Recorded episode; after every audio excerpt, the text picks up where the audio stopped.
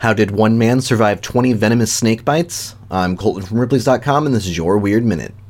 Throughout the course of his snake handling career, Bill Haast has received hundreds of snake bites. 20 of these encounters nearly killed him.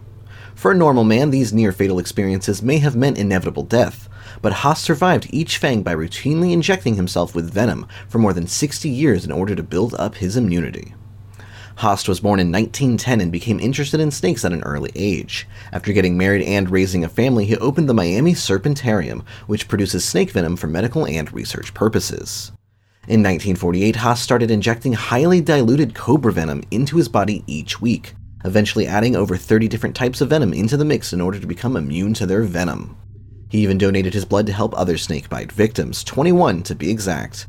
After aiding a young boy in Venezuela, the country made him an honorary citizen, for trekking into the jungle to give the child a pint of his own blood. To learn more about Haast, head to Ripley's.com, read the Weird Minute if you haven't already, and tune in tomorrow for another Minute of Odd.